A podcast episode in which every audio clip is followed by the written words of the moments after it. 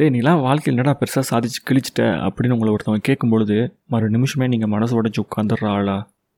காத்து வாக்கில் ஒரு தமிழ் பாட்காஸ்ட் உங்கள் கூட பேசிகிட்டு இருக்கேன் நான்.